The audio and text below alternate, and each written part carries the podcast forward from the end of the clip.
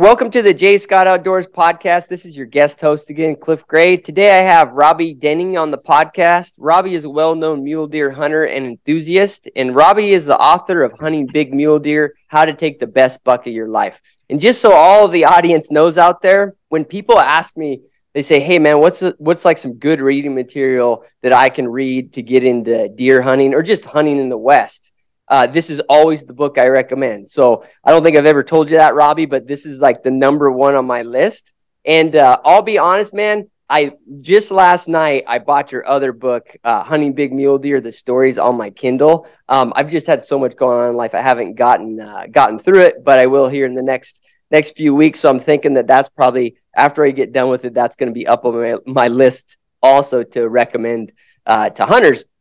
And really, uh, the reason I recommend it is right when I started reading that book, I had I, I had done a fair amount of mule deer guiding, a fair amount of mule deer hunting, and when I was reading it, it was just I guess to be short about it is it was just authentic. Like I could like things that you you wrote about in there, Robbie. I was like, yeah, that makes sense. And not only does it make sense, like I've partially been doing that just kind of on my own. I started to figure it out, but the way you put it out there, all the different tactics. You know, it's not the whole book is not just about glassing. It covers all the other tactics that I think a lot of people overlook when they're when they're hunting mule deer.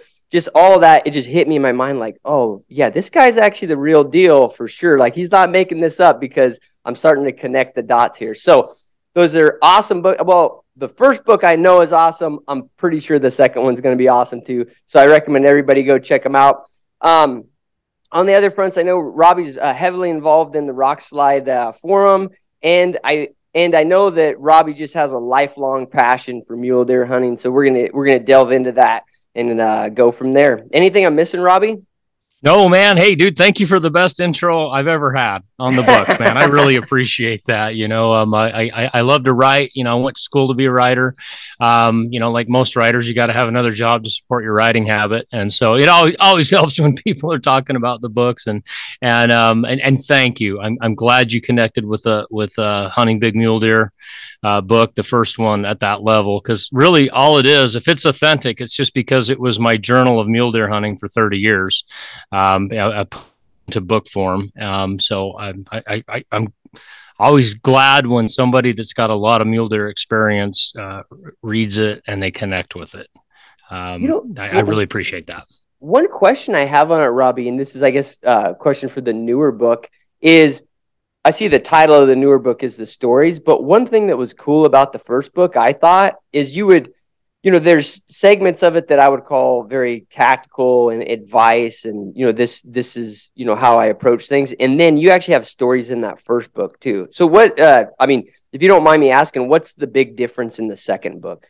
Oh yeah. I, am glad you asked because that's all the difference right there. Was the, the first book i noticed um, after I put it out, and, and, this is a little bit in the intro of, of the second book, the stories, was I had a lot of guys were like, "Hey man, thanks for the how-to. It was great to go deeper than just glassing because there is a lot more to mule deer hunting than just glassing. Although I love glassing, mm-hmm. um, and but a lot of them would just always leave me with a side note of, "Man, I just wish you to put more stories in it. We we loved the stories and."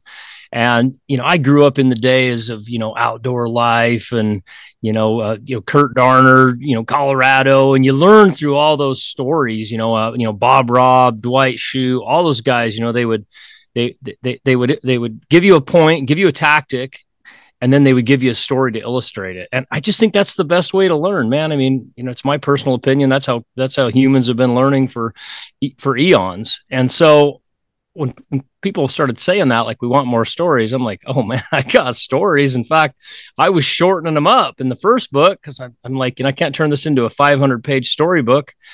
Right. But the second book, man, I, I pulled out all stops, and uh, that's what I did, and and and and you know, I still like reading books. You know, digitally, the whole digital world is it's so distracting. You know, I, I am glad you bought my book on your phone. Uh, uh, that that that's great because now you got the whole color version of it.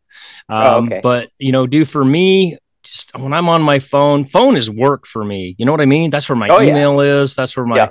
you know, I got 30 employees texting me all the time. And so to just to be able to dive into a book, it was the same just authoring the book was I just got to really mind focus on those stories. And stories to me are are just kind of a way to relive your hunt. So I really enjoy writing them. And and and I was giddy when people said they wanted more stories because I was like, okay, let, let's do it. And so that's that's what you're holding in your hands there that, that you bought last night. And I, I appreciate you buying that. And um, you'll you'll have to let me know what you think. And because there's you know there's a lot of successful mule deer hunters out there, you'll see I recruited eight or nine other guys to, to submit a story too. I think I have eight or nine stories in there, and then with those other guys in there, you know, we're pushing twenty you know long form mule deer stories and almost every one of them is designed to teach. You know, if you really uh, pay attention to what's going on, look look at how the guy is thinking and the gal. There's a gal in there too, making decisions on uh, on the ground and you know pre-hunt, you know all that kind of stuff. I think there's something there for for even the how-to guys, you know, that just want to yeah. you know tell me what to do. I, I, and so that's what that book's designed to do. That's why it's 400 pages long. The other book's 275. You know, there's you can really go deep in stories. So that that's how it it happened right there, Cliff. Yeah, I like it, man. You know, it, it's funny because even as a kid, Robbie, like I kind of in, in the hunting realm, I think a lot of my learning has actually come from just people telling you know hunting stories and and even if they're even if they're partially you know tall tales or whatever you still learn uh-huh. from them and it's mm-hmm. almost like stories are like experience is best right like i i always tell people and and i know it's hard because we all have life, you know, we have life and kids and family and work. But to me, you know, it's just the old cliche. The best way to get good at these things is time in the field. And then if you can, if you can, you know, hunt a lot during a season, you not just go for three or four days. So, so anyways, that's, I always tell people that, but it's pretty, it's impractical for most folks. But these stories that people tell you, you know, about this buck or that buck, and I'm sure these stories in your book, they're like just right under under actual experience, right? In terms of just getting the mm-hmm. knowledge ingrained in your brain. Mm-hmm. Yep, yep. This is what happened. This is how it happened. And then as you're reading that, you can kind of you know draw your own conclusions. You know, see yourself in the situation, and and you know that's why I mentioned Kurt Darner because that was you know it doesn't matter how people feel about him. He he still he still kind of changed mule deer hunting forever. And yeah, sure. uh, you know I just remember being like 18, 19 years old, you know, reading his book, and I'm like, oh, this is awesome. And you know, then I would be in the field and I would remember those stories and be able to pull things from them of okay well maybe I could expect this or I'm looking for this and you know and, and I grew up in a mule deer family. My dad taught me all that stuff but I, it still took me to to a deeper level um, you know studying other successful hunters. Yeah no I I hear you um and Robbie I uh when I did crack open the second book yesterday and this I might I'm gonna like break out like a like a philosophical question right off the bat, man. oh, I noticed uh-oh. so so in your bio, the last line of your bio, it says one of Robbie's goals is to become the best mule deer hunter he can be. And so I'm I'm in my mind, I'm thinking that you probably chose the words in this sentence sentence for for a reason, right? And it kind of struck me, man, because it's I can tell from just following you that mule deer hunting is more than a hobby to you. It's like mm-hmm. a you know it's a lifelong endeavor, and it, it almost seems like you view it as like a like an art that you want to master, but you know you're never gonna master. Is, is is that is that where you come from on this, or what's your perspective just on on how you stay so focused on mule deer hunting? Well, hey, man, I should have consulted with you before I wrote that bio, man. You just you got a couple of gems in there because because it is more than just hunting, and that those words were very carefully chosen, you know, and I and I've thought those words for many years. I want to I want to be the best mule deer hunter I can be, and I think just as humans, we're competitive, and dude, there's some awesome mule deer hunters out there. There's guys that are you know way better at it than me, and and you know, of course, when I was younger, you know, I thought I had to compete with the whole world, and and and and to answer your question, I love mule deer hunting. I love the process. It, it, it, I love it to the point that, I mean, I just came off a three year slump, finally punched a tag this year. And, you know, it's tough to go that many years without, without shooting a, a, a buck, but it was okay because I love the process. So I decided in my, you know, probably 20s, early 30s, I just wanted to be the best I can be. I don't have to compete with all these other guys. I don't have to be better than somebody else. And, you know, that's not really what it's all about is, but I want to be the best I can be. And so that's why I, I read, I learn, I, I follow people like you on, on Instagram. Your stuff is, you know, really helpful, really, really uh, teaching, you know, things like that. Cause, you know, I read if you, if you go to the Rokslide blog, you know, you see I've, I've reviewed about every mule deer book that's out there.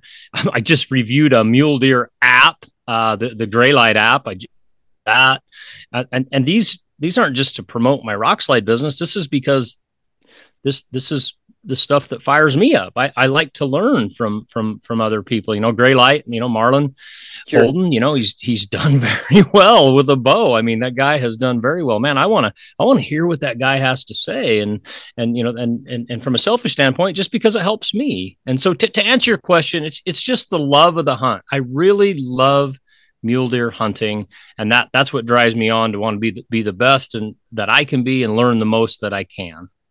Right. And you know what's weird about uh, hunting to me, Robbie, and and I'm sure you have other hobbies in life, other things that you focus on and, and try to improve. One thing that's really interesting about hunting because there's so many different variables. You know, it, you could like, well, this line it could have been Robbie's goal is to kill 10 200 inch deer in his lifetime, right? It could be like some defined nominal goal. And that's great. If that was the case, I'd be like, that's an incredible goal. More power to you. There's, you know, there's guys that have that goal. But the the the way you talk about it to me, it's that really all you want to do is know that you're getting better at it yourself. And hunting's weird that way because a lot of times there's so many other, you know, just exogenous variables out there. You know, where you're hunting, the tags you get, the strategy. You know, if you're, if, you know, if you've got disposable income to spend. There's all these different variables in the world of hunting. But the only person that's really going to know if you're improving is you, yourself and it's it's weird that way in terms of something that you're trying to get better at. Yeah, and and and to know if if it was just about the numbers, um, it, it to, to me personally, I'm not saying that that's that's a shallow pursuit. I'm not saying that at all. I love the numbers, sure. man. I, I can yeah, tell yeah. you what my most of my bucks score, but it, it it's a little shallow for me because it's more than the numbers. It's it's it's the whole learning thing. And you you just said it. You're the only one that can know if you're really getting better.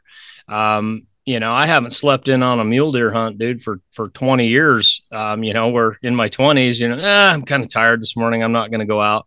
You yeah. know just, just just learning stuff like that like man you're leave you're leaving a, you know one of your hunting days on the table dude. It could happen this morning. You know get your butt out of bed. It doesn't matter. It's nine below in the tent. You got to go you know, yeah. and, and so I've just gotten, and I shouldn't say I've never slept, and I probably have, but I'm just saying that that, yeah. that was just kind of one area where I'm like, no, no, I got to get better at this. And then, you know, just, just those things I wrote about in the first book is your number one technique is, is it's definitely glassing. You know, I think that's what we all love about mule deer, but man, if, if that's all it is, um, you're going to have some long, boring days. And I've killed a lot of my big bucks by by getting off of the glass, you know, and get getting in the cover and getting getting close to them. And and that's the other thing too is a lot of guys are surprised to find, you know, my average shot's like a couple hundred yards, you know, maybe sure. 250 and, you know, all, all, the way down to, to 30 yards. And, and, and so that kind of stuff, as you're picking it up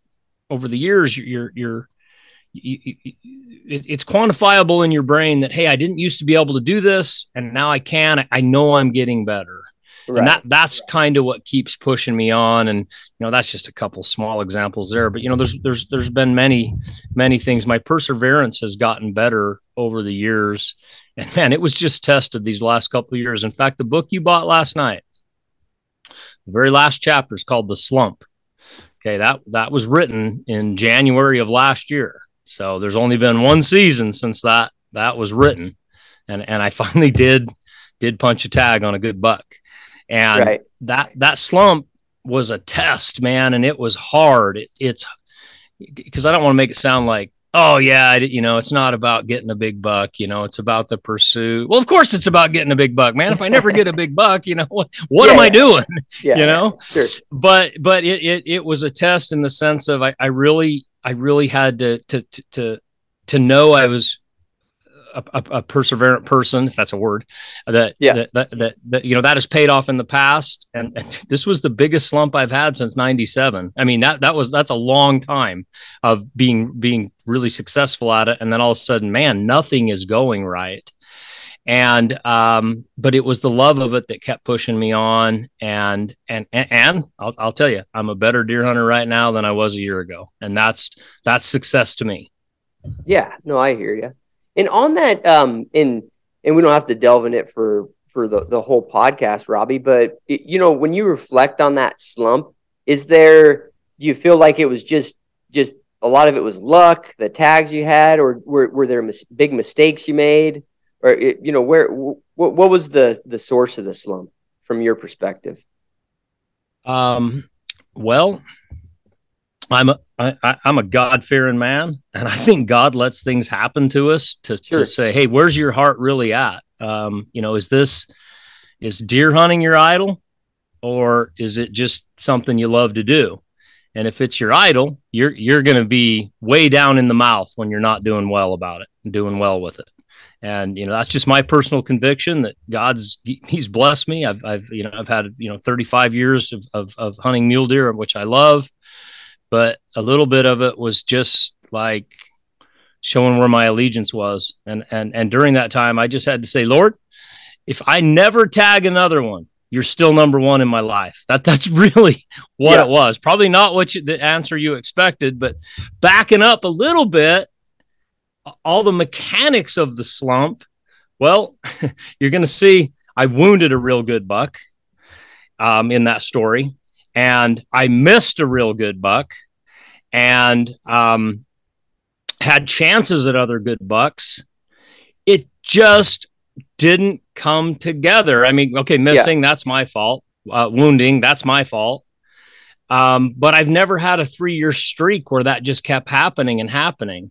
Um, sure. You had mentioned mentioned the tags. Well, yeah, 15 years ago you could get better tags, but you know, I'm still finding upper age class bucks every year. I have to work harder for it. So, you know, maybe if it was 15 years ago, I would have just had more chances and the slump wouldn't have lasted so, so long. So, yeah, that, that's probably part of it. But um, it was such a painful slump because I had so many. I was so close. I mean, that buck I wounded last year. I mean, sure. he he grossed in the 190s. I mean, there, that's a good buck by today's standard. That's a good yeah. buck by any day's standard. Yeah, I mean, they're sure. they're they're hard to find, and you know, to have one at 34 yards and then and then you know wound him. Eh, this was with archery, obviously.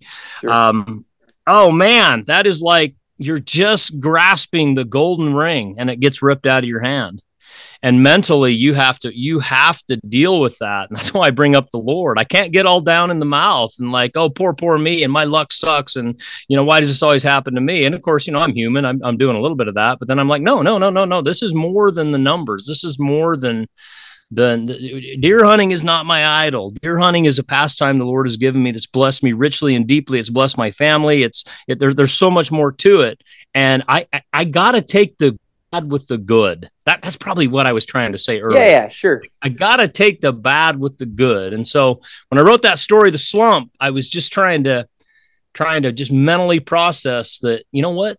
I'm I'm just going to keep working the working it. I'm just going to keep working it. If I never get another one, it's okay. I'm just going to keep working it. But I do happen to know that if you work the process and you stick with it, and I studied other athletes, professional athletes, the last couple years who've gone through slumps because you know most do, and that's yeah what they all said is you, you just got to do what what you know is right. You got to keep doing what you know works until you know it doesn't work anymore. You know, T- Tiger Woods, man, he he changed he changed his golf swing. Oh, back in the a long time ago in the 2000s, and um, like change and, and I didn't quite understand it because I'm not a golfer.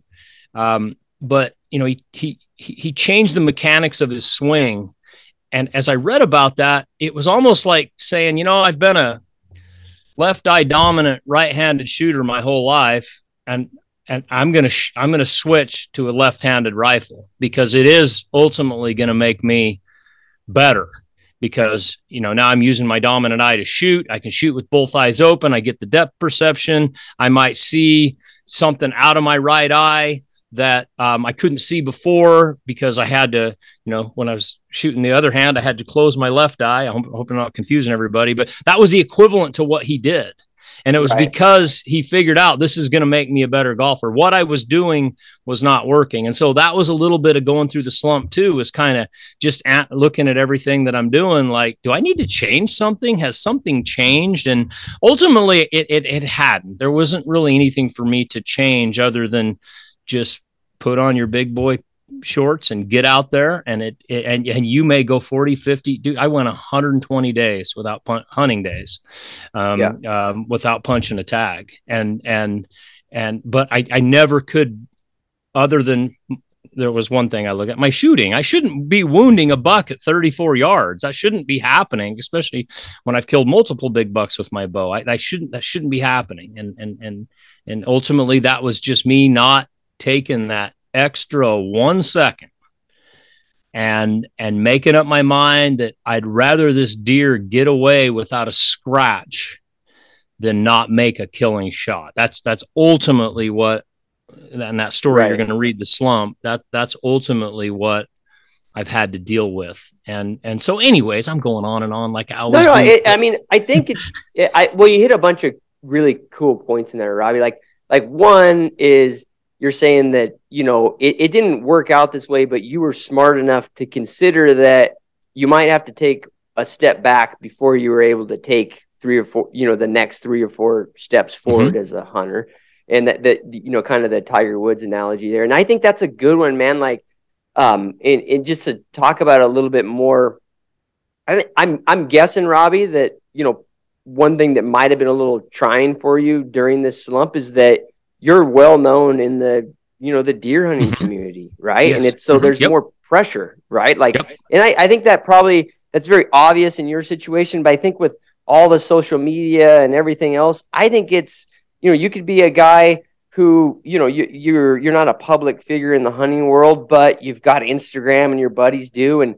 you you're the guy who everybody used to think always killed the big deer in the community, and you mm-hmm. haven't killed one in a couple years. Like you can't I think anybody would be lying if they'd say that there's not more pressure, right? Because of that. Yes. And and I don't know if that's good, bad, or whatever, but it sure as heck makes it harder to like reassess what you're doing. You know what mm-hmm. I mean? Like you, mm-hmm. like like this last year for me, I was I had sold a business and stuff, so I had other stuff going on in life, but it was really hard for me to go to a new area and go elk hunting because I was mm-hmm. like, oh, it's, I'm not like yeah. I'm gonna have a much lower chance of killing, you know, killing something, and then it's like weird, and so it's so funny because it's hard, man. Like, yeah, I, and I think that's part of the process of learning, man. Like, you got to get over that and just realize like that's part of it. You you might have to take a couple steps back before you before you launch forward, you know. So I I think that's a good point. And then the other stuff you hit on, man, like there's there's so many variables in hunting, and that's what probably makes it addicting and also makes it you know misery at times. You know. yeah, yeah, and I, I'm glad you brought up the part about the external pressure of you know being known for doing something, and you know we all know people that have succumbed to that and made made bad choices. Um, you know, I mentioned one of those names at the beginning of the podcast, sure. and um, um, and of course i feel that pressure A- absolutely. But that was something i kind of had to process that you know that's a self-imposed pressure. There's not you know the mule deer scoring police that are going to show up at your yeah. house and say hey dude what did your buck score? You know oh man you know you're you're you're, you're not cutting it here. No no that's yeah, all in your mind. And and you know yeah dude like every day especially after i wrote that story the slump and you know readers read that and they're like whoa dude i guess i didn't realize you hadn't got one in a couple years. And so had a lot of people checking on me which was nice, but yeah. it was still pressure. It was still pressure. And and that was something I kind of had to come to terms with. And that that's why you heard me say it. I just told the Lord, if I never get another one, you're still number one. That's what right. I had to resolve in my mind because then I could divorce myself from all that pressure, even though that's not intended pressure from people. Right. Because I had to get back to the basics of no, I'm doing this because I love it and, and it's just a blessing in my life and it always has been. And and it really is. Even when I'm failing, it it's still you know, not every day do you love it, but it's still like, hey man, I'm I'm lucky to get to go. And so so so yeah, I had I had to think through that and and not take any shortcuts. And we we we've all heard of guys that have, man, I, I don't want to do that. But that temptation was there. Don't think for a second, you know, it wasn't there. Um, but but you know, coming out the other end now, I I I I think I grew a little bit in that time of, you know, this is not about showing off or look at me, even though I'm human. And of course, there's yeah. always that going on. Of course, there's always that going on. Sure. Jeez, if I'd be a liar if I didn't say that, but there's yeah. so much more to it for me than than just that and that's that that's why i'm glad i went i went through the slump and i didn't give up it made me a better deer hunter that's that's what i mean when i say i'm, I'm better deer hunter now than i was a year ago because I, I had to experience even that pressure of man there's a lot of people that kind of expect this from me right well I, I mean, the other thing you hit on, Robbie, is just to me is just, and I it, it is something that I think a lot of newer mule deer hunters or guys that have been at it for three or four years don't realize is you kind of hit on the the underlying numbers, like these big deer, like a true 190 inch mule deer, a 200 inch mule deer, like they are very rare just on the landscape. Just so, mm-hmm. just st- statistically, you've got to figure that out first, just to mm-hmm. have a mere chance.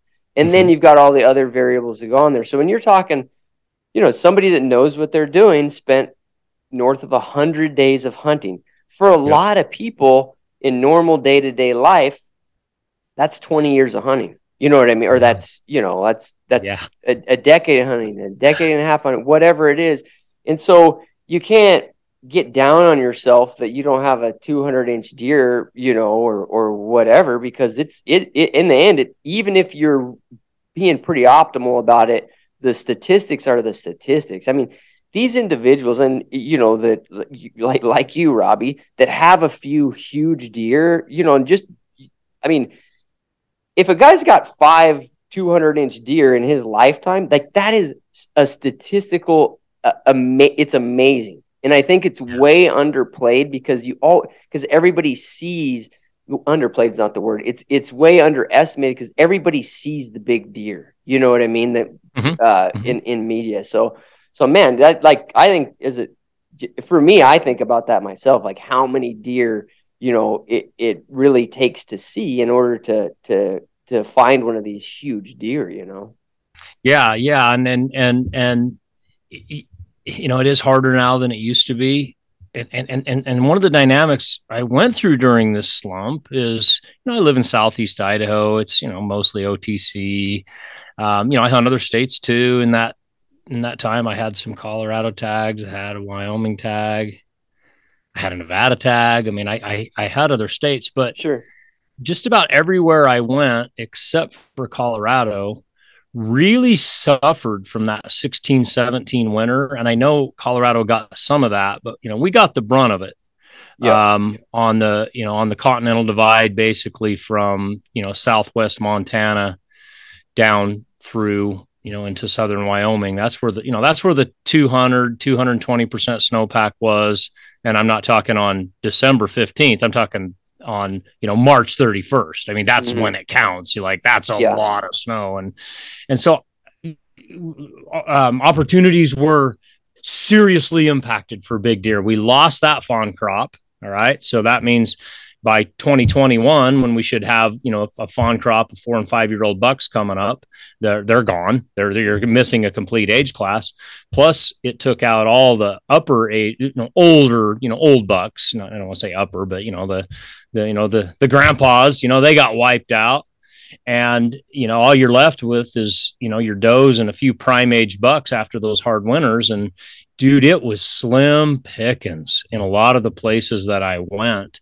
Deer numbers you know, they rebound, rebounded, you know, fairly well because after those hard winters, the, you know, the, the next year, not that spring of when they die, but the next year, you know, those does have enjoyed a, a wet, you know, there's typically a wet summer. That's one of the good things about a hard winter. You got good soil moisture, the plants sure. rebound quickly. I mean, there's a reason this stuff happens. And, um, and, and, and so your, the deer numbers started to come back. Yeah. As soon as 2000, you know, 18, but man, there was a lot less big bucks around.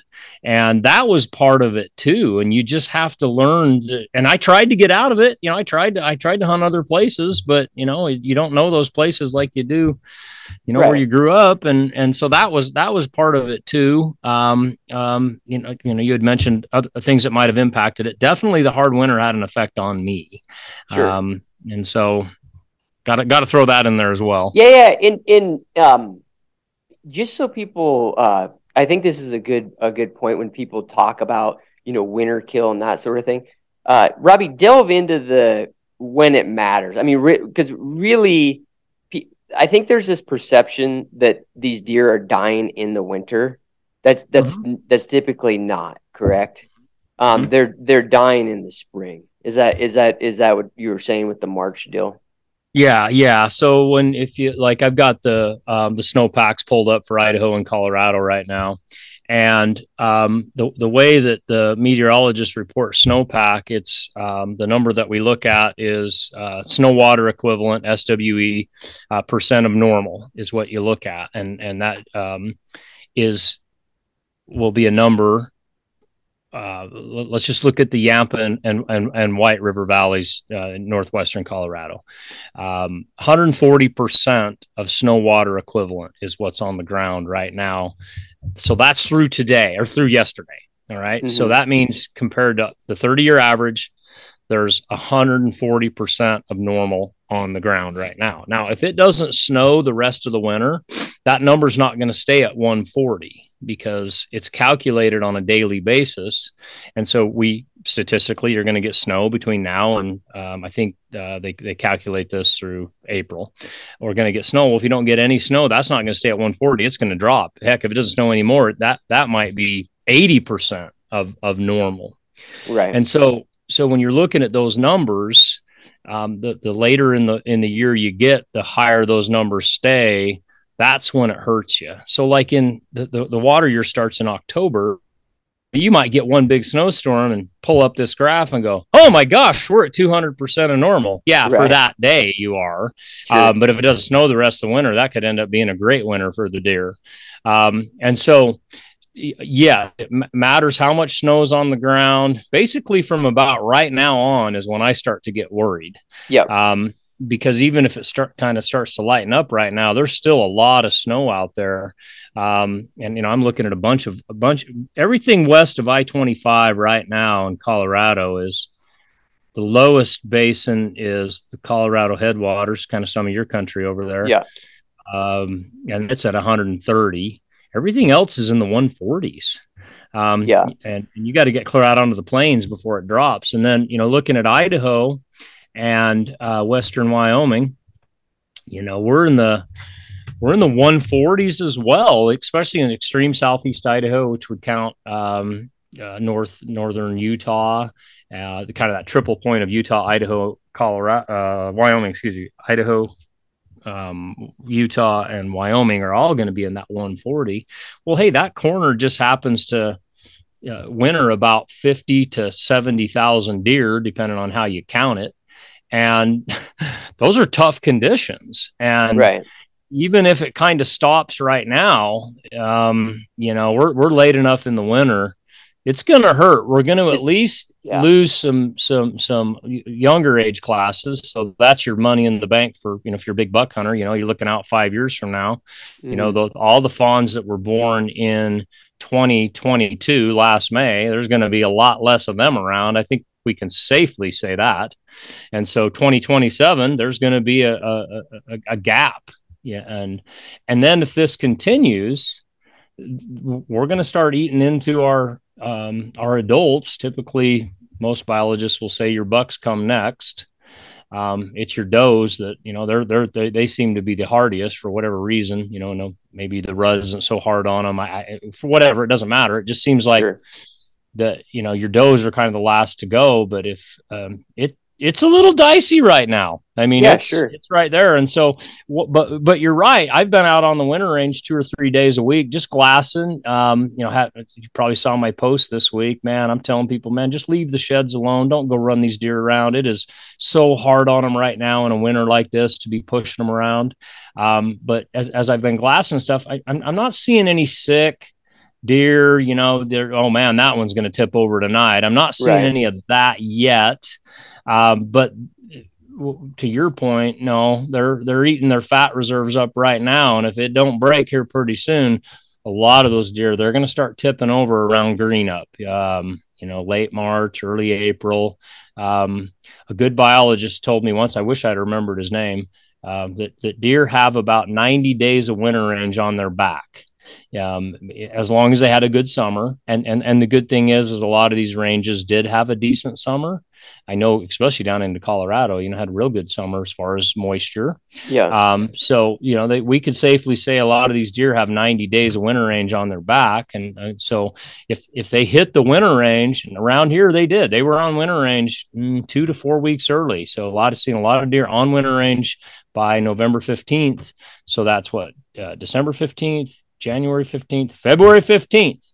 Their fat reserves are are getting down there. Yeah. And sure. uh, the only thing that's going to equalize that is available browse, good conditions, and then you know then they can kind of keep keep pulling through until you know we start to get green up in you know March and April. But if they're out of it, and that's what happened in 16, they were out of it. 16 was kind of funny if if you remember. Um, it actually did break in February. About February 10th, uh, we got a big warm up. Um, and we, I mean, we we went from two or three feet of snow on some of these winter ranges that I was talking about along the Continental Divide there to bare ground in a lot. I mean, bearing ground, not like sure. totally bare, but you know, like yeah. they could get back down to the feed. And I yeah. was like, awesome. We're, we're going to make it. We still didn't. It was just too long too of much, a winter. Yeah. It was just too intense. And, and, and, you know, I, like it always is, even with the biologists, I'm not picking on them, but it seems like we'll say, Hey, th- this is a bad winter. But then a couple years later, we look back and we go, "Oh, that was a really bad winter." You know, I, yeah. I think it's just you get more data in. You know, the, the the hunter success rates come in. You know, and and that's what we saw was by you know spring of 17 into spring of 18 it was like that was bad. That was really bad. So so anyways the whole 90 days um, we're coming up on that here pretty soon. And and we, we need some improving conditions or you know we're going to take another hit. And yeah. it's just how it is. Yeah it's it's, it's interesting robbie because like you mentioned uh, you know within the context of this discussion the the shed the shed antler deal and you guys mm-hmm. don't have a season there right? The people can pick up sheds now. They can. The only thing idaho has is some very small uh, uh, closures to human entry. Just a few of our winter ranges and dude we're just talking you know a few square miles in some cases and and those are awesome. They really are but that still leaves just massive amounts of country where where um, there's no season at all. You can just right. go in there and, and pick them up. And man it's interesting to me uh, from you know just and i'm really reflecting more on like the Vail Valley and that you know the uh-huh. the areas that I've spent a lot of time in um, up there, you know, the it'd be like the southeast side of the flat tops, the you know the the uh, Colorado River corridor kind of stuff in mm-hmm. that area. And one thing that's interesting to me is like there is a there is a shed uh, season, and I think you know in these type of conditions, um, I actually talked to some guy because I haven't been in that area in the last couple months, but I talked to some buddies a few a few days back, and they actually said that you know just just in that specific area you know that the you know the Eagle-Vail, Avon area, you know all that uh-huh. stuff. That the winter's actually not too bad right now. Um, mm-hmm. But but anyways, uh, back to this conversation. What's interesting in that area is you you've got the you know guys that want to pick up antlers, but you also have all this other activity because a lot of the the low country just every year there's more and more people, more development, and there's also more development of of uh, just activities. You know, people mm-hmm. on, you know, snow bikes and just lots of new stuff. And what's interesting is what you hit on with this winter deal is I think a lot of people see the wildlife this time of year. You know, even if they're standing in two feet of snow, they still look pretty good. Yeah. You know, I mean, they they don't look bad. You know, mm-hmm. and so they don't mind the fact that their dog, you know, just chased twenty does 500 yards. Right? They don't yeah. really think they're having an impact. Yeah. But what happens, at least in that area, and I have to kind of reflect there, and, and you can tell me if the areas that you spend a lot of time in are similar. What happens is, you know, stuff gets worn down, and it it actually tends to die and like winter kill there once it's once the mule deer start to move. So they kind of move away uh, to the extent they can, you know, fall in green up, fall in the snow line, mm-hmm. and mm-hmm. then they die, kind of out, and they, you know, they struggle and die, kind of out of sight a lot of the time. Um, so there's a weird, there's this weird perception thing. You know, I think I think people would be much more careful of wildlife if it looked like it was struggling. This whole discussion is a little bit of a challenge because there's this there's this this kind of misinterpreted perception that everything looks healthy. You know what I mean? But it so just just a thought. It, I think I think it makes it hard sometimes for them to like regulate other activities and stuff because people who aren't hunters are like, well, they look fine, you know. Oh, you're spot on, man, and I'm glad you bring that up. And you know, I had a had that conversation with a with a very good mule deer hunter from around here who I totally respect.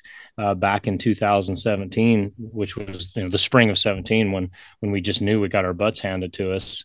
And uh, he's a big time shed hunter, and he was like, "Hey, I don't think it's that bad." We, you know, he says, "I've been all over the winter range. He picked up a lot of sheds. He, he says I didn't find that many deadheads." You know, hardly hardly any any um, other age classes did I did I find out there, and I was like, uh, eh, let's just see what happens in a year. Well, the next year he was that that fall he was like, wow, what a difference, man! There was hardly any bucks compared to where where we had it. Where do you think they all? Why didn't we find them on the winter range? And and that's what I thought right there. What you said is, well, they don't all die on the winter range. You know, right. they die during. A lot of biologists say they die during green up. It's whenever they're switching from, you know, the woody browse to the growing plants. You know, that's apparently very hard on them, and so they may be miles from the winter range. I mean, even a mile from the winter range, you're not going to find them. You know. Yeah, yeah. Um, sure. And so, yeah, yeah, I've actually, I've, I've, I've witnessed that, and I've, I've, I've discussed that with, with better deer hunters than me. Yeah, yeah, no, it's it's it's interesting, and it's uh, it's for sure a management challenge for for folks. Um, just to, uh, I'm going to switch topics a little bit here, Robbie, and just just to, I know that a lot of Jay's audience uh, of the podcast here, they're going to have some experience mule deer hunting, and there's going to be folks that are totally new to it, or they're hunters who have elk hunted or whatever, but they got the mule deer bug.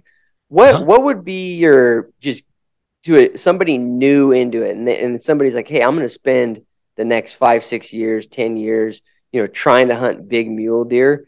Uh, okay. Do you have like a what? What would the what what the what's the path you would lay out to them in terms of advice? And and we can talk about draw strategy, uh, yeah. you know, whatever. Yeah. Okay. Well, hey, the first thing I would do um, is spend 35 bucks and go jo- join the Mule Deer Foundation um, because we want to make sure that you have five years to hunt mule deer. And um, you know they're not a perfect organization, but they they do a lot of good stuff for mule deer, regenerating winter range, um, you know, making fence crossings safer.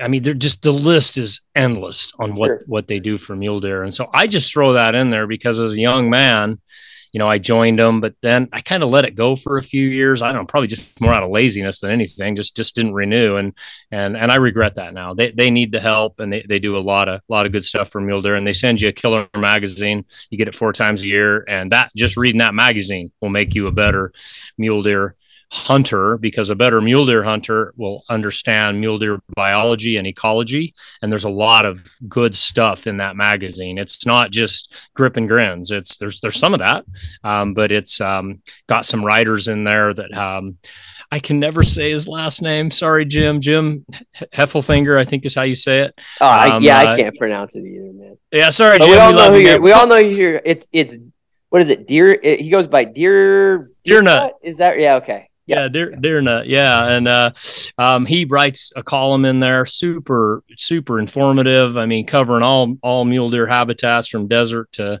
to uh, alpine. Um, so there's a lot in there. So, anyways, do that. Okay, and then um, I would lean back on some of the advice I gave in my um, my first book. Is that hunt the mule deer hunt the mule deer country that's closest to you. So if you're lucky enough to live in a western state don't get you know non-resident itis thinking man i you know i live in montana and there's mule deer sucks so i'm going to go hunt in idaho. Um, or hey i live in idaho i'm going to go hunt in colorado. That's all fine once once you got your foundation. You'll you'll you'll make good use of those days because you'll be able to show up in a unit hundreds of miles from you. Um, and you'll have a good enough foundation to be able to break it down and go, okay, I need to hunt here, ignore this. This looks good over here. You know, you, you'll you'll know what you're looking for. Where if you're pretty new to the game, you, you need you need to to get a good foundation under you on uh, you know maybe a hundred hunt days of of different habitats um, you know because we hunt them different in the desert than we do in the in the in the foothill than we do in the subalpine than we do in the alpine. And i just see guys that start running i was one of them running around you know trying to hit this you know best of unit somewhere that they just don't even know what they're doing. You know, they would if, even if they had enough points to draw a 20 point unit, they're not going to do it justice. And I don't care how much time you spend on Google Earth and how many time you call the hunting consultants. You just you just are not going to have a good working knowledge of what to do. And and and part of that working knowledge is confidence. And I'm not talking arrogance. I'm talking confidence. And you know this this little slump we talked about. You know, I stuck it out on some pretty tough hunts um, the last three years because I had the confidence to know I, I know what I'm doing here and, and I just need things to work out. And, you know, I ended up being the only guy on the mountain in a lot of those hunts, you know, and, and started yeah. off with lots of guys on the mountain. You know what I mean? yeah. And so you, you kind of learn that perseverance in, um, in your early years of, of just continuing to hunt an area that you're pretty familiar with and get familiar with it and kind of learn what to expect you know make make some decisions. Sometimes they're going to work out they're not going to but you're just a more efficient hunter when you're hunting closer to home okay? Um, you know idaho has a two week season. So if you're you know if you're only hunting idaho for three days because well hey i grew up here and i, I see this a lot. I used to kind of think this and you know we suck you know and it's not as good. It, it's the whole human condition of the grass is always greener somewhere else. Right. And so you know you're you're putting in for all these draw tags in nine other states and man you you pull a nevada tag and oh man nevada's all draw. This is going to be awesome. And you know i'm going to spend my whole summer scouting down there. And you know you you're, you're going to be down there every weekend and you know all that stuff. That's all fine. I'm not i'm not against that. But at the end of the year you're probably going to look back and go wow i actually saw better bucks up on the old back 40 here where i used to hunt well, it's because you, you kind of know where to go and where to be at daylight and where to be at dark and how to get in there without making a bunch of noise. And, you know, you got to Nevada and you were like, whoa, I didn't realize there was 150 tree elk tags open at the same time and a depredation antelope hunt, you know. And man, when I was down here this summer, there was, you know, I could have camped anywhere. Now, you know, I'm stuck in this little pull out. You know, I mean, just all that stuff wears yeah, on sure. you. You know what I mean? And so if if if if if you're hunting closer to home, you can recover faster. You know, you, it's not like, man, well, I wanted to come back next weekend, but you know, it's an 800 mile drive round trip. You know, that stuff's all easy to plan in January. I find when October rolls around, it it it, it you always end up paring back your plans, you know, because because life happens, you know. I mean, yeah, you know, your kid falls off the trampoline and breaks his arm, and you got to stay home, whatever. Um, and so so get a good foundation, or, and and and that's usually closer to home. Now, if you don't live in a mule deer state, then obviously that's going to um, um, in, incorporate some travel, but you still need to be efficient about that. The, there's a story in that first book you might even remember. It wasn't really a story; it was more of a mention um, that as I the book, I, I, had learned about a guy that killed a 40 inch buck in Nebraska. Now, now, now, Cliff, you happen to you know guide and hunt um, in some of the best mule deer country in the in in the world.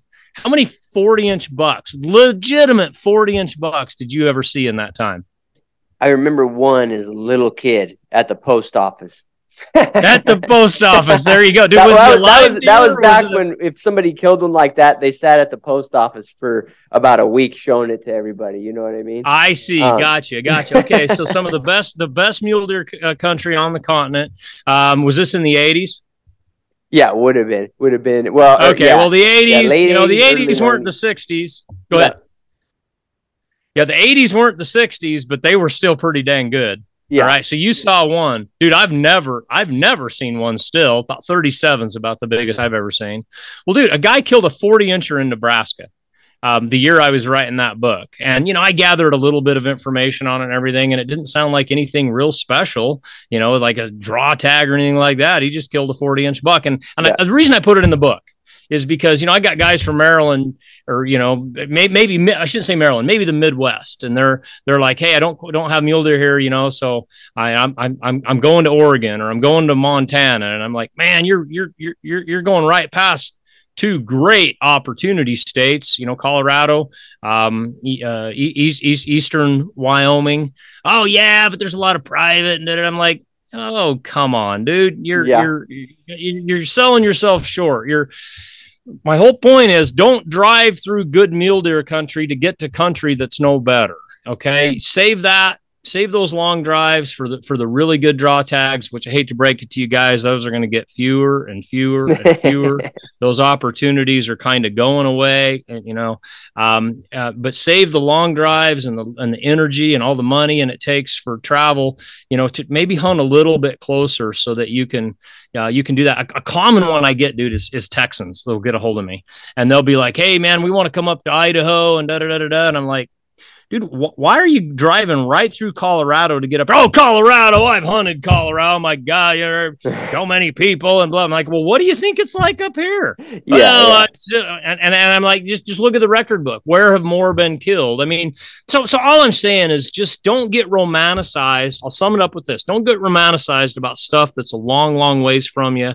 If you could be more efficient somewhere else. That big buck that I killed this year was, yes, it was located a long ways from me, but it was just in an average place that I've been able to hunt. It was the third time I've hunted it in 20 years. And not that it takes that long to draw. It's just many years I'm not even interested. My, my calendar's not open. But, right. you know, by by killing that buck, that was a culmination of of kind of learning the area. Well, you can't do that, you know, efficiently um, as a new hunter typically. And so, so, so, yep. so just don't get the grass is greener. Um, next from there, um, you know, if you think about that, that kind of solves the whole, you know, where should I put in? um, yeah. how many states should I put, be putting in for? Well, first of all, you know, make sure that you're, you're, you're hunting efficiently, but, but yeah, I apply for out of state hunts. I think I'm applying for about four or five different states right now. It was up to 10, but you know, I pared that down so that I don't have any overlapping hunts. I used to not think about that too much because I was like, well, they're so hard to draw. What's the right. chances of overlapping? Well, it happens, and it happened yeah, oh, to yeah. me in 2020, and it was part of the slump. You know, my I put my son in for a muzzleloader hunt and put me in for a, a, a late buck hunt, and we both drew. And, you know, I couldn't not take the little guy deer hunting. And that was all fine. It was great. But dude, it totally screwed my hunt up. You know, these were located hundreds of miles apart on and and in the same dates. I should have thought that through a little bit more. Yeah, dude, um, I that dynamic, Robbie, I I think that that's that's not talked about enough, man. I mean, I I've guided guys that drew a goat tag and a moose tag in the same year, and what it did, it ruined both hunts for them because it was like it was like stress, anxiety, like I got to get this done and go to the next one. So I didn't mean to interrupt you, man, but I think it's a very no. good point. Like, because you you can't view it as like, well, it's just a chance. It's like, well, yeah, plan so you maximize your chances. But man, if you draw them, it it it literally ruins them. So you got to be, you know, have some foresight on it. You know, I, I think it's a good piece of advice, man. Yeah, no, dude, please interrupt. That's one reason I was so excited to come on this podcast with you because I thought, man, I get to talk to somebody that's done this, knows this, and man, I want I want to hear from you too. But the, but yeah, the the the the probably something to add to that to make people aware is you are not going to have the passion and the energy and the drive come fall that you have, say, right now. And and what I mean by that, you're, you're going to probably have it on opening day. And if you have a super tag, you're probably going to have it the first two days. yeah. And after that, you're going to be like digging into the energy reserves. And dude, I, I'm just, man, I've been hunting mule deer 35 years, good health, you know, 54 years old, man. I'm, I mean, I'm ready, but yeah. I'm always surprised that I have a limited amount of mental energy once the season opens. I'm not talking physical energy. Go to Instagram. It's all physical. Hey, you know, look at my biceps. You know, yeah, I'm doing this. I'm running marathons. That's all great. That totally is great. You know, do, do all that stuff. But but that's not what's going to kill you big mule deer typically. Okay. It's it's going to be you've heard me say the word perseverance many times. It's you're just going to have to persevere, and a lot of times you're just trying to overcome yourself. You're tired. That's why I talked about trying to hunt efficiently and closer. It is tiring to drive 800 miles and then and and then try to be fresh for a hunt it, it, it, and, and, i realize you know and i do it but that's sure. something you have to overcome you know you have to once the newness wears off that's when you got to dig deep. And so don't overestimate yourself. And I think sometimes when we apply for all these tags, we're overestimating what we can do. We, we really are. And man, the older I get, the more I'm, I'm like, you know what? I'd rather have one tag that I can throw myself into than, than three or four that I got to that I got to spread myself thin on because I just don't hunt as well. I get tired. I get mentally oh, yeah. tired, and and and it's hard. And and and and that's just part of the game. I'm not saying you know every day you're out there, you know, it's sunshines and roses, and you should be smiling, and you should be all charged up, and you know you're flying out of bed in the morning, man. No coffee for me. I don't need coffee, man. I'm going to the top. You know, it, it's not. I mean, it, it, it you're gonna have those days, but there's a lot of days it's like man all i have seen is hunters. I can't get away from the hunters you know what? And and you just got to keep you just got to keep digging. And and and it surprises me every year how fast i mentally run out of gas and i have to kind of reach in the tank. And and and that's why a lot of times uh, there's just so few people by the end of the season. That's that's what's happened you know? Yeah and yeah. so, well, so keep that in mind. it's wild robbie because that's my biggest it, it, sounds insane but that's my biggest advice to newer hunters or even you know p- you know people who have been at it for a while is just if you got a five day hunt planned just make sure that you hunt all five days and it mm-hmm. sounds so mm-hmm. it sounds so dumb when i say it but mm-hmm. if you do that you're literally in the top one third of hunters right off the bat. If you could yep. just, it's easy, you know, it's easier said than done too. But like if you could do that, man, it, it really does put you in the top one third. It does, it does, and I think I think more guys are kind of figuring that out. But I'm still surprised at, you know, if you want to, if, if you don't like hunting Colorado because it's busy, just go the last five days of second season, and and you you can tell oh, me yeah. I'm wrong. Or, I mean, it's yeah, there's still people. You the hardcore guys are there but that's fine. The hardcore guys, you're you're hardly ever you're ever competing with them, right? You know, and and so if you're tired by day three and it just sucks and the weather's hot and you're just worn out, well, I get it. I've had to tap out. I'm, I'm you know, I, yeah, I get sure. it. I'm just saying, don't tap out because it's like, like, well, I've got a Nevada tag next month. That's going to be better because that's yeah, what your yeah. mind will do to you. That's the tricks your mind will play on you. That's the oh, grass is greener syndrome right there. Like, you know, this this one didn't work out. Well, I'm glad, you know, because I'm, I'm headed to this other tag and it's going to work out there. No, every one of them is going to have a whole set of challenges. And to me, mule deer hunting is a mental game. That's what keeps me keeps me in it. Is is if I can stay mentally strong, I can usually pull it off. Um, yeah. you know, very few hunts do I fail on because of the physical aspect of it. It's it's the mental aspect, and and so too much, just too much, is what wears on me. And yeah, yeah. And, and just the way the draws work and everything, I'm probably always going to end up with more than I need because you can't you know, you can't just say, "Well, I'm only going to put in for one tag." Then, well, yeah, you got to. You know, yeah. I will be picking up golf because I, I won't be able to go hunting. Yeah, you know, yeah. so yeah. so that's but, but but I really am careful. So that's the advice to your listeners to make sure I don't have overlapping hunts. And if it's an early season hunt, like that's going to be, you know, in in you know August into early October, um, I want to make sure that my summer is open so that I can take advantage of trying to, and I always use the term pattern loosely to try to pattern some bucks because there's you know a decent chance they're going to be pretty they're going to stay on summer range i can say that. Yeah. And there's they're, they're going to be pretty close to that. And yeah but you know i've had two or three hunts lined up in between late august and early october. And um and i screwed every one of them up because i didn't scout because i needed to save the days for the hunt. You know what i mean? And yeah. then also with one hunt. You know, I remember in one year, Colorado uh, muzzleloader was open September 8th. I was like, man, I'm not going to miss that. You know, that's still, you know, almost velvet mode for those bucks. Um, well, I ended up hunting in Idaho on a big giant buck I found here, a big giant buck. And we're talking, you know, 215, you know, we're talking a one in 10 year buck around here for me. I hunted him right up to the day I left to Colorado and, um, um, and then went to Colorado and I did I did okay. I got a good buck down there, but he wasn't 215. Yeah. and I and I and I lost the rest of my year on that Idaho buck I was chasing. I just I think I found him once or twice, but it was just the, the not efficient, too far apart, and I was tired when I came home from Colorado, dude. I was so tired. I just oh yeah. I mean, I had hunted something like 17 out of 20 days, and I just needed a rest. And you know, gosh, I needed to see my kids. I needed to, you know, you, yeah, all that yeah, normal gotta, stuff yeah. that you think, oh, they'll just deal with it. Well, they might, but you won't. You'll be like, no, I, I, want to see mama. I want to see my kids. You know, you go through all that. Well, dude, by the time I got back on that Idaho buck, he had moved some, and and, and I just, I just lost my opportunity. I would have been better off to turn that Colorado tag back and just just stay on that Idaho buck. But because of these dynamics that I'm talking about, I you know, I didn't plan well. I ended up with two tags at the same time, and and it hurt me. It hurt. It, yeah. it cost me the buck of a decade. Yeah, yeah. No, I I, I hear you.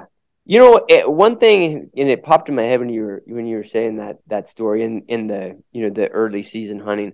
I, one thing I notice about you, Robbie, and and this is just my perception watching social media, reading your books, and you don't you don't really uh, as far if I I tell me if I don't remember this right, but you don't pound on it in in the books or anything. But I've noticed it is that you're a pretty flexible hunter, man. It's I mean, sounds like you're open to hunting any season. You're open to backpacking. You're open to horses and mule packing. You're you're you have a lot of flexibility built into how you hunt deer. Is that it, it would you say that's true? And do you believe that gives you kind of an edge? Oh, you you nailed it, bro. I, I will hunt with a bow, a muzzle loader, a rifle. I've killed big, big mule deer with all three types, um, and it wasn't kind of one of those things that were, oh, I, I have a goal of getting a 200 inch deer with each weapon type. No, it wasn't that. It's like, no, man, I got to be in the field at times when I have a chance to kill a big buck. And so the weapon is secondary to that. And, right. you know, if you play your cards right, you know, some of these, like especially archery and some of the early muzzleloader, man, you're, you have an advantage being out there at that time. Um, you know, there's a reason there's not rifle seasons at that time. Um, for, for the most part, there are some draw hunts and everything. And so, yeah. so yeah, no, you gotta, you gotta be that flexible. I mean, I, I, I, I, I, I'm not a, a stick bow hunter. Um, I cringe at the day they start offering great opportunities for stick bows. Um, and you know, maybe like Oregon has one hunt right now, I believe that it's stick bow only. Man, if yeah. that if that m- model took off, and oh, dude, I you know you, you know you're gonna have to pick it up dude, I'm going to be out there shooting 13 yards and missing the paper plate, you know? Yeah, um, yeah. Uh, but I would do it. I would do it if that's what it takes to, to, to, you know, to land a tag and an opportunity, you bet. So, so yeah, yeah, man, I'm glad you picked up on that. It's just, and, and most of the really successful big mule deer hunters I know, they're, they're kind of the same way. It's, yeah. you know, Travis Hobbs, natural born hunter. He's the same way. It doesn't, you know, we don't even think about the weapon. We think about the opportunity it provides. Um, Brian Latturner that owns monstermuleys.com same thing. You know, yeah. you, you, you just got to hunt. There's not enough opportunities, I think, to ju- to just be a rifle hunter.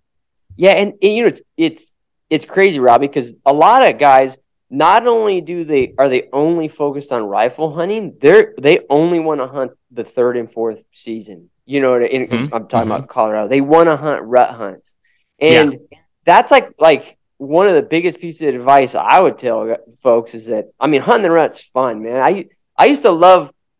I mean, I'll be totally transparent about. It. I used to love hunting the rut because we would kill big deer sometimes that I had never seen. I didn't know were yep. there, and yep. we just showed up and get, we got dumb luck.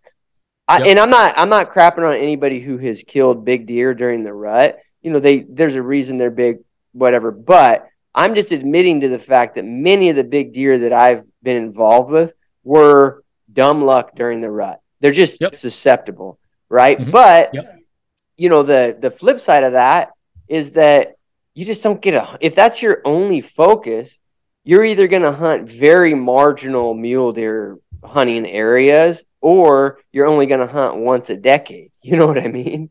Yeah, yeah, and that ain't gonna fly with me, man. And yeah. I, it's not, and, and you know, back to the strategy. It's not the strategy I would would give the listeners. You know, ten years ago, you could pick up a a consultant magazine, and you know, it was just apply, apply, apply, get your bonus points. You know, that's your investment in the future. A lot of those guys are kind of scratching their head now, like, well, that doesn't work anymore because yeah. you can't catch the draw units, and um, you know, you used to have to, yeah, if you set out three or four years, you could pick up a pretty decent tag. Now you got to sit out 10. So what? You're going to go on three mule deer hunts in your whole life. You're not even going to know what you're doing. You know, that that's yeah. just not enough. I don't care how much go you can read my books you can read kirt darner's books you can read dwight deer stuff chuck adams uh, get the gray light app you can do all that kind of stuff. Man you ain't got enough confidence in the field to make decisions. And, and so right. so that's just not going to fly anymore. And you know sidebar if it if if we could go back to otc west wide with a cap you know so that we you know i'm not saying otc unlimited but yeah. you know where where um, we got rid of all all the draw hunts unless there was just a special need for it to manage those those deer so they didn't sure. get overhunted. You know, kind of like it was in the '80s. And then you gave it five years. I think it would level out just fine, and um, and and and we'd be better than where we're at right now because we've created all these draw opportunities that we can't access. And I'm guilty. I'm guilty. Yeah. When Idaho flip flop their deer and elk season, says we're taking the mule deer out of the rut. Uh, this was in 91. We're going to take the mule deer out of the rut. We're going to put it in October. We're going to have more big bucks and we're going to take the elk season. We're going to move it out of the rut. Excuse me. These are for rifle seasons. we're going to move it out of the rut. We're going to have more, more big bucks and we're going to have more big bulls. they were right, but you can't find them is the yeah. problem. That's the whole reason of moving it into October. Well, you can, but it's a lot harder. And I'm not saying we should go back to. I'm not saying that. I'm just saying we we the byproduct of all that is they created these late buck hunts, which you know we're going to give you primo opportunity. Well, back when they created that model, there was a chance of drawing three or four or five in your lifetime. Oh sure. man, not now. They're they're lower single digits draw odds for residents. Right. You know, we lot we we we're, we're, we're, we've entitled a very small percentage of of people to go hunt a, a big buck on a late buck hunt. And by the way, half those guys get spanked. They still don't get a big buck. Yeah. yeah. Um, and um, and and uh, and we did that on the backs of thousands of days of OTC hunting. Um, you know, we took that away from people and um, and lowered their opportunities so we can have a few more late big buck hunts. I mean, I'm I'm I'm on my soapbox, but I'm like I'm just saying it didn't work. It worked for a while, but it's yeah, not yeah. good now. If Idaho put up a proposal and said, "Hey, we're going to run general Idaho mule deer season from October 15th to November 5th, and it's just going to be OTC with a cap," you know, with a cap. I'm yeah. not saying just go kill them all. I'm not saying that. You know, maybe um, um, if they did that and then they said, and we're going to get rid of all late buck hunts, I would vote for it. It would it would it would equalize the playing field instead of just you know giving entitlement to the few people who are lucky enough to draw. And yeah, I've drawn some of those hunts, but I've still killed more bucks on these lower opportunity hunts that we're talking about. Um, I, I, I would support that. I I really would. Yeah. Um, well, it's I, I mean Go ahead. You like the thing is, Robbie, is like you know the difference because you you hunted them throughout the yeah. seasons. I mean, if I'm hunting mule deer on October 15th versus November 15th, it's literally a different species. Yep. you know, I mean? like it's like, yep. and, and particularly the big ones.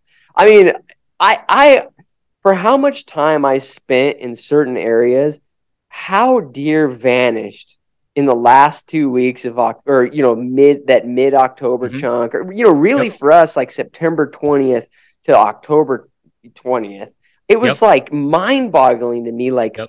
what happened it, it's it's so much harder and and we could get into a, a deeper conversation about this With Colorado had these has these big shifting dates right and and part of the part of the deal here is that you know like second you know, second rifle and even third rifle, the quotas during those seasons were like if you look at the tag numbers, they're crazy high. Like there there mm-hmm. there are a lot of tags. And then yeah. your fourth season hunt would have would have maybe one tenth the tags as like yes. second or la- or whatever, and that made that made sense because they're literally they're so much easier to kill in the rut. Um, yep. Not to get off on a tangent, but one of the big problems is some of these big large quotas are really during partial rut now, right? So you've got that oh, dynamic. Oh, yeah, but dude. back to my original point, it is it is amazing how much more difficult it is to kill a big deer mid October versus versus November night and day. And so Idaho's season right now is October 10th through the 24th. That's the majority of it. And and that's saving us some bucks. I get it. But it's it's it's really really tough. It is you know unless you've got one scouted and you you uh, uh, pull a rabbit out of the hat the first couple days, you know it's just going to get harder and harder. Um, you know I really t- because Idaho I can hunt efficiently. Um, um, per, per, my earlier points, you know if it if if the conditions get good again later in the season, I'm there. You know, I you know if, if it snows, um, um, I'm there. You know, I can I can revisit the hunt is kind of what I'm getting at. You know, back to the whole draw strategy thing. If if a person can not have to just put all their eggs in that five days you know if they've got a longer season you know take advantage of it. But but yeah if you're hunting mid-october it is tough tough tough. Now i will say there are some draw hunts with very few tags in the field and maybe they occur in really open country maybe semi-desert coulee type country. Um, those can be really good in october if there's if if there's an age class there and there usually there is an age class there if it's a draw hunt. Um, you, you know because the bucks are are are, are living in more open country. You know, they're not going to move as much. You get to see that dynamic that you're talking about. But, you know, when you're talking, you know, trying to hunt, you know, at 10,000 feet south of Montrose, Colorado, well, go, go look at the, the deer country that's at 10,000 feet. You, you're, it's all trees. It's yeah, all yeah. oak brush. It's all. I mean, you you know they they're, they're there, but you but you can't access them. And so so to the whole draw strategy thing, that was kind of the next thing I was going to throw in there is you, study deer hunting enough that you know where you can be efficient and and then hunt those hunt those days. And so Colorado's uh, we keep talking about Colorado. I don't want to send everybody there, um, but you know their second season's nine days. That's a big chunk of time in there. You don't even have to hunt the whole nine days. If you came the last half of the season and hunted, you know, six or five, sure, you know, you're you're, you're going to you, be a lot less people out there, and um, um, you know, you might be able to be more efficient than, you know, not having to just fight people and, you know, try to find country that doesn't have people in it and still have you know plenty of hunt. For most guys if they're new to mule deer hunting five days is going to be a long old hunt for them right. um, um, you know especially if it's got a physical component to it you know hiking a lot and you know and you've you've been around stock a lot. That's why i follow you on instagram by the way. Great post yesterday on the horses versus mules thing. But um, even with stock well stock just means you're working your butt off when it's dark you know? Yeah yeah sure. and taking care of them you know you're doing all that stuff. But but try to try to work uh, work your strong points is what i'm getting at. You know look at your calendar. Make sure you don't have conflicting hunts. Um, you know if your strong point is hiking then great. Maybe you can pick a unit where backpacking is going to make a little bit more sense. And and you know backpacking th- a second season in colorado that takes a you know unless the weather's nice you know you're going to have some logistics there. You're going to have to solve you know probably need a, you know a backpacking stove you know things like that. Um, and so you know have all that stuff worked out um, and so that you're hunting efficiently. Don't sit at your computer in January and say, "Man, I'm hunting Unit X in Wyoming, and it's awesome, and you know I'm going to be there." And you get there and you figure out, "Man, it's like it's like six miles round trip just to get to my glassing point. Yeah. And yeah, maybe you're running, you know, marathons and everything, but that's still going to wear, that's still going to wear on you, especially when you get up and it's seven degrees, you know, that changes everything. Oh yeah. You know, your, your canteen is frozen, your sandwich is frozen, you know, you, you just kind of have to work through all that stuff. And so if those things aren't your strong point, maybe you should be applying for an earlier season um, that, and maybe it's a primitive weapon season. Maybe you have to hunt with a bow or a muzzle loader, you know, but but be able to get your feet underneath you when you're not just battling weather. I mean, every hunt you're battling weather, but I'd rather battle weather in September than than uh, late October, you know, and and think about that stuff. You know, mule deer hunting is logistics, and I'm talking everything from your boots to your truck to your to your to your horses. It's all of that stuff, and so make sure that what you're applying for takes advantage of your strengths um, that that that you have. You know, I'm I'm getting older uh, uh, Cliff, I hurt my knee last year. I hurt it when I was 16, but I really hurt it last year. And so backpacking mule deer is probably off my plate now. It, it's gonna. You. It would have to be a pretty short hunt. It would have to be something like, hey, you know, this buck is just living a mile up on the BLM, and you know, there's no really no reason to take a horse in that far. Okay, I could do that. Um, but you know, the the big stuff, no, it's gonna have to be horses or nothing. I just ain't got enough cartilage left in my left knee to do it all, and so I'm playing my strengths now too. I'm looking yeah, sure. at, at, at, at, you know, where even some of the front range stuff that I hunt, I don't just mean front range of Colorado. I mean, the, you know, you got your back country and you got your front country. There's a lot of front country that's still one to four miles back in. You know, if you're 26, that's, that's nothing. But if you're mm-hmm. 54, it's like, I, I got to figure out how to use my horses in that country. And, and the, the, the buck I killed this year was on a front country hunt using horses maybe two and a half, three miles in. Oh, okay. You know, far enough, far enough in that I'm still running into guys that are hiking, but they're not efficient. They're, yeah. they're getting there late. They're leaving early, you know, things like that that kind of throw you a loop, you know, if you don't know your unit real well. Where, you know, I can jump on a horse at six o'clock in the morning and I can be on the glassing knob at 710, exactly when I need to be. And I can I can look at that canyon for 30 minutes and you know what? He's not here this morning. I still have the logistical ability to get over there a mile away, which I know that's good to your country. This stuff right in between me and there, man, I can just blow through that. Um, um, and, and I can be over there and I can still be there by eight, eight, 10 and and still have another good hour. And then after that yeah i'm gonna have to figure out what am i doing? Am i switching over to still hunting? You know am i going back to camp? And am i gonna sit the day out here? What am i doing? You know that's the kind of stuff i would tell your listeners. Make sure you know your area well enough to have those logistics worked out. And uh, you know the only way you're to be able to do that is hunt the same areas repeatedly or have some very generous friends that are to say yeah dude here i'll share the onX point with you right here. This is where you need to be at this time. You know don't don't worry about this place at this time, you know, that that kind of stuff. Make make sure you're playing to your strengths. Yeah. Yeah, I uh you hit on a bunch of good ones, uh, Robbie. And I'm gonna delve into one more topic with you and then I'm gonna let you go, man, so I don't take okay. take your whole your whole morning. But that's and that goes for all hunting, man. The deal about just being able to hunt the same area multiple times or, you know, having your logistics figured out in certain areas. On all mm-hmm. hunting, I think that's way underestimated. You know what mm-hmm. I mean? C- consistent elk hunters, consistent deer hunters, that's at least part of their repertoire, right? Like they they know some areas really well. That's that's mm-hmm. that's for sure a chunk of their their uh, their their overall strategy. So the last topic I want to talk about, and you hit on it there a little bit, was was pack animals. And the way mm-hmm. you put it is exactly how I put it because pack animals are funny when you, when you talk to backpackers about it a lot of them will say, "Well, I can I can hike just as fast as you can on a horse," or or you know, or there's such a pain in the butt to take care of in camp, and that's that's true. But to me, pack animals are if you're going to be in somewhere for seven or eight days, there's a difference, mm-hmm. at least for me, and maybe I'm just a weenie of staying in a backpack tent and cooking on my Jetboil every night versus you know being able to pack in with animals and have a camp that I'm comfortable in. For me, and I've spent a lot of time up in the mountains, man, and still there's a huge difference for me. I have way more longevity as a guide or hunter if I can pack more gear. And so that's that's why I like pack animals, right? It's not it's not about like a single single day efficiency. Um, what what, mm-hmm. what how do how do you view it, and, and what are your thoughts on people? I guess using pack animals.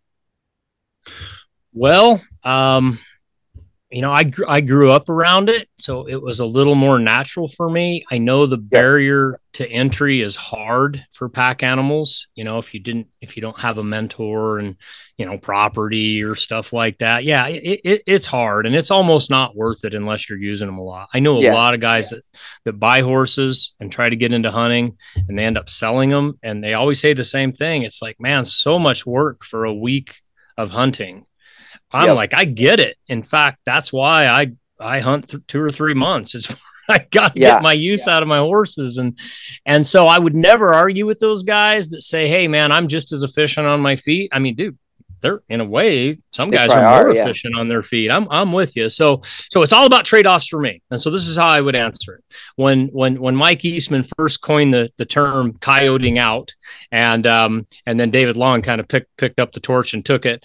And what they're talking about is early season mule deer, um, uh, in repeatable patterns, and you you, you know you know where to be and you don't need to be anywhere else.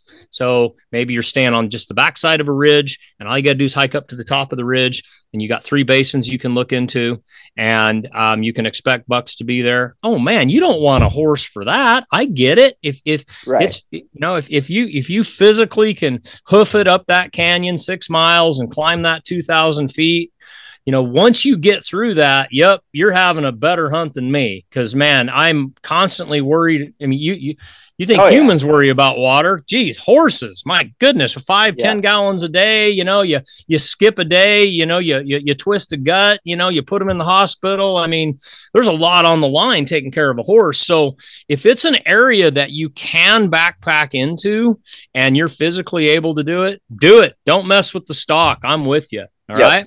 But you know, I'm 50, I'm, I'm almost 54 now.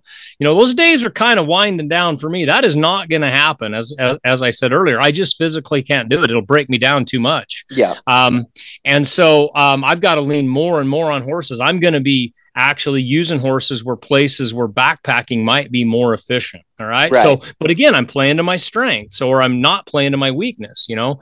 Um, yep.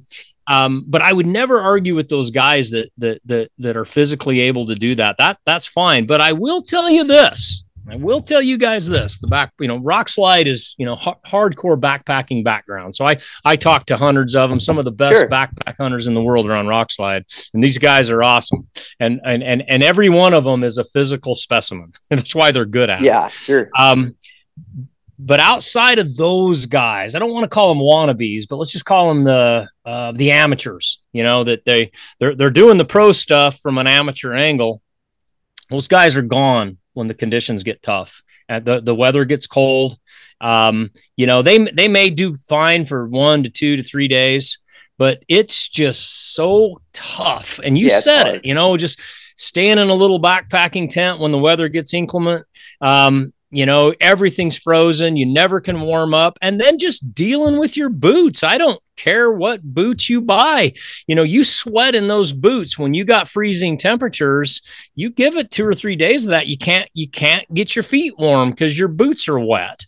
You know right. that takes a wood burning stove to to to unthaw those. And so my, my whole point in that is in, in once i get past october 15th unless the weather's nice I'm not competing with many backpack hunters. They're around yeah. and and they are more efficient. They can they can they can really hone in on an area better than I can. I'm loud, I'm noisy, I need to move the horses out, you know. I mean, yeah, sure. Dealing with all that stuff. Like I said, you know, when you're a horseman, you know, most of your work is at night. You know, I get it. Those guys come home and you know come back to the tent, they pop open a mountain house and you know they're asleep by eight. Just you and yeah, me yeah. at eight o'clock, we're just getting started, man. yeah. I gotta unsaddle him and oh crap, I think I threw a shoe. Geez, I need to put a boot on this horse. I mean, all that stuff. And you know and and and and and but it's my strength. I have to play to that strength. It's all i got now. I mean when when i was in this this big buck i killed this year dude i had the only horse in the unit that i saw. I never saw another person. I think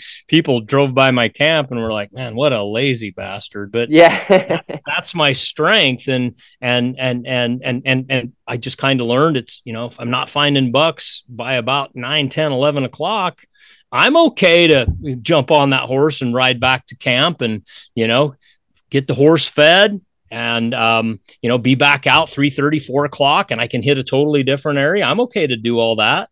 Yeah. Um, and, and yeah, I'm not, I'm not coyoting out like like Mike Eastman on the knob and those guys stay there all day. That's efficient. That's great. That's great. If you can do it, do it. But for me, um, you know, horses have been I say it in my first book, at least half of my success. And as I'm getting older, probably even more of my success. Well, that's, that's and, the thing. Um, Robbie's like, well, well, one of my thoughts, man, about horses, because because I agree with your original point, and that's that I'm like you, man. I grew grew up around livestock, and I I it's almost irrational for somebody with no background unless they have just a strong, strong passion to get into pack animals. It, mm-hmm. It's if that's not the case, it's almost irrational for them to pursue them just for hunting. There's just it's just yeah. such a just such a extremely long and steep learning curve um, mm-hmm. that it's got to be it's got to be almost a separate passion to your hunting and then and then it might make sense but but yeah. what what I was what I was gonna uh, get at and I've I saw this over the years a lot up in the mountains is the one phenomenal thing about pack animals is I think they give a hunter more longevity like their yes. like I think your career as a mule deer hunter will probably be, you know, who knows, maybe twice as long as it would be if you were only a backpacker. It, it's yep. just my opinion, but nope, from what I've seen, I mean, I've seen, I see guys, you know, up in the flat tops wilderness on horses who are 75 years old. And I'm talking yep. way up in there, and they're just riding in there for the day, but they're covering a lot of country. And they've been mm-hmm. doing that since they were, you know, 25 years old. Yep.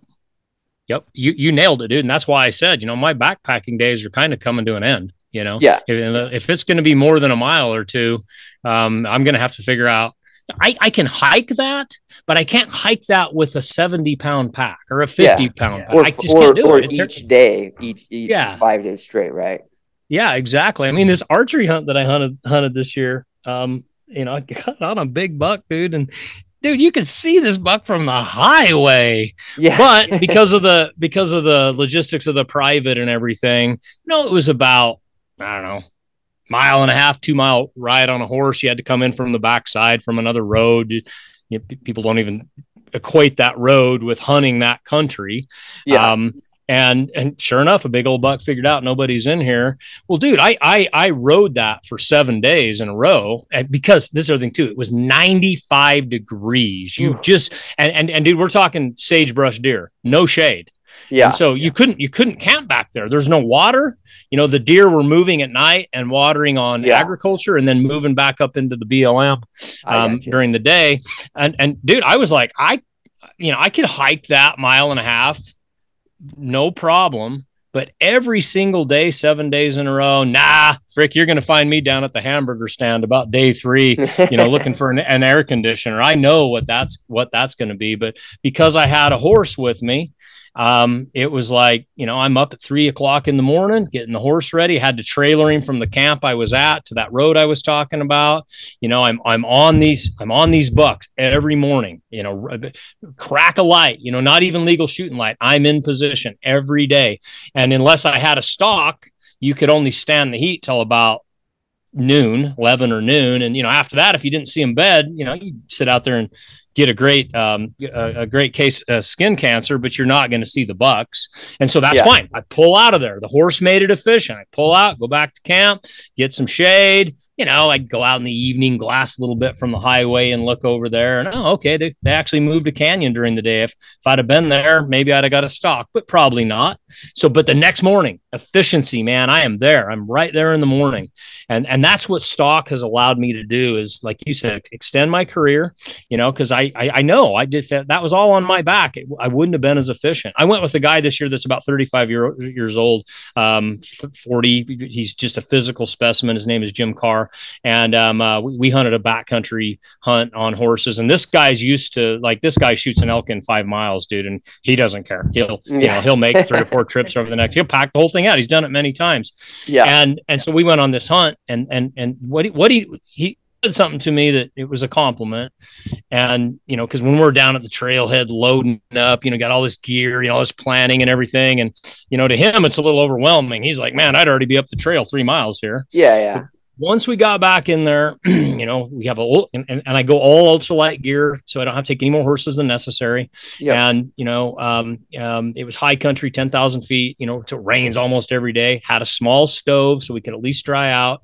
Where most guys are thinking stoves in September. Why would you take a stove in September? Oh, well, go get soaked and watch what happens, dude. You'll be yeah. you'll be at the hamburger stand because you, will yeah. be like, I I got to get dry. Where, where and, and what he said to me is, he's like, man, he says, even though you got all this gear and everything, he says you are so efficient back here. He says, you know, you don't you don't ride anywhere you don't need to. You can be glassing, you know, 15 minutes out of camp. If if if if it's fogged in, you know you can sit here and just just look at the the roof of the tent and and you know when the sun's coming out and bam you're on you're on the knob and yeah. and he says so i i kind of get it what what why you go to all this trouble with the stock and everything because you've got a good enough gear you know and and dude we got like two inches of rain while we were back there and and um you know he was kind of surprised i'm like man chicken's got the brain size of a pea and he doesn't yeah. go out in this stuff. I'm not going out in it not unless i i know exactly like hey i saw the buck. Oh my gosh he's right yeah, down yeah. there. Oh crap. Of course of course i'm gonna i'm gonna tough it out. But i'm like no let's just hang back. They don't want to come back back out in the rain. And and it's nothing to jump on a horse and climb 800 feet two or three times a day right. you know to, to to catch the breaks. And so so that's i was glad he kind of observed that you know because he does come from that backpacking uh, sense where he would have been great for two or three days. Well dude i was back there 13 over over two or three trips you know i mean yeah sure. and, and that was stock that that that that made that possible. Yep. Yep. No that was uh i think you nailed like the the points on that. And and and i guess i guess my last thing i would say about robbie is all, those are all like huge benefits. And, and I don't like if somebody's thinking about, I don't want to discourage people from getting into it. Just realize it's like a big, it's a big learning curve, you know? Um, but like, like right. you just said, Robbie, there's a lot of pluses, you know?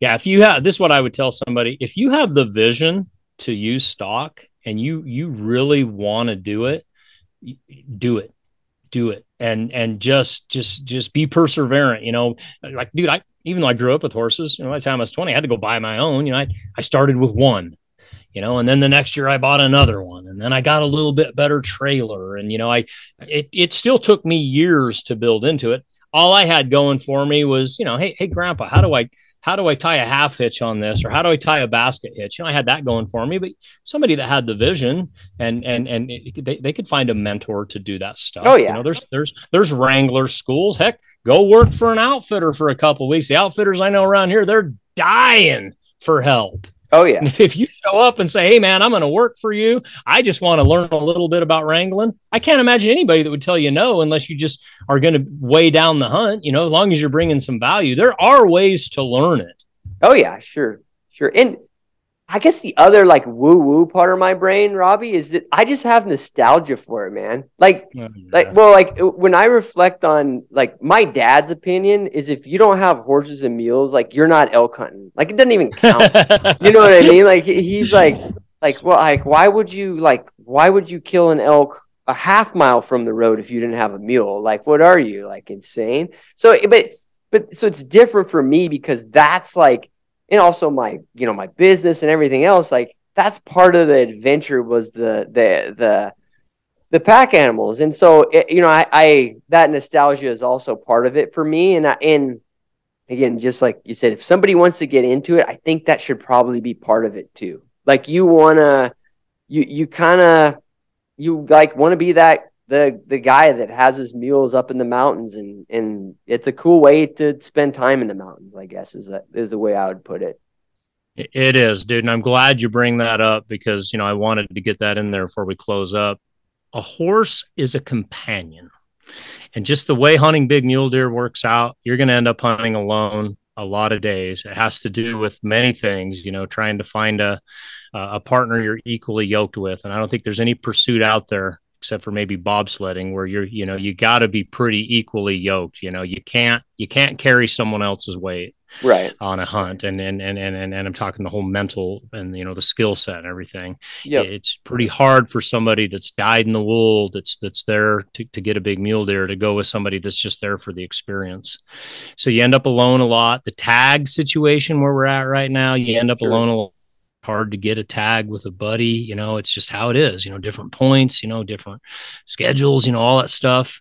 A horse is a companion. And um, I talk to my horses. I mean, I oh, sing yeah. to my horses. I I play jokes on my horses. I mean, I I I do all.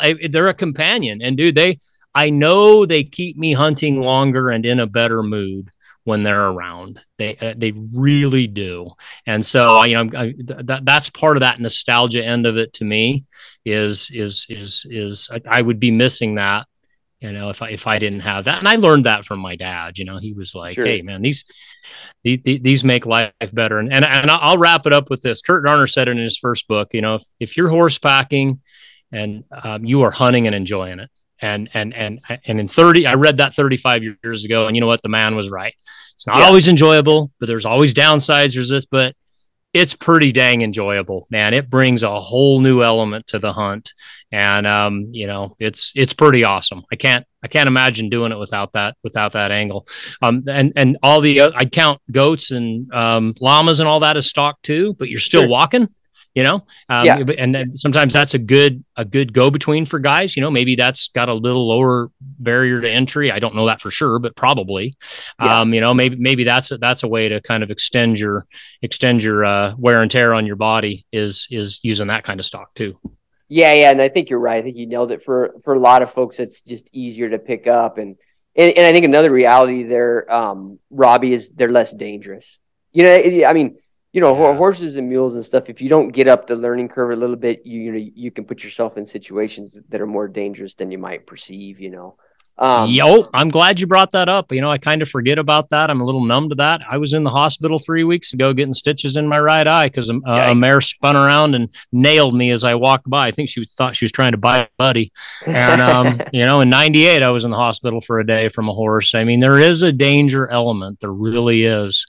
Um, and you got to think about that. And I'm, I'm, glad you brought that up. You know, I yeah, think that's sure. part of the barrier to entry as well. But uh, Robby, hey, thanks for being on, man. I, I've I've had you on here for over an hour and a half, man.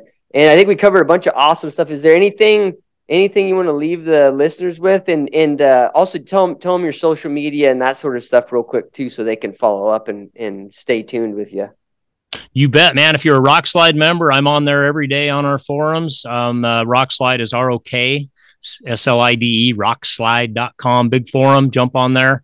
Um, i'm also on instagram. Um, i'm not a heavy poster and everything, but you know, I I really I really use Instagram. I, I, want to encourage our next generation. I want to I want to bring positive to social media, and um uh, and so I, I, I like I like commenting on people's posts. I like encouraging people and everything. So say hi when you're on there. It's Robby Denning, R O B B Y Denning, all one word.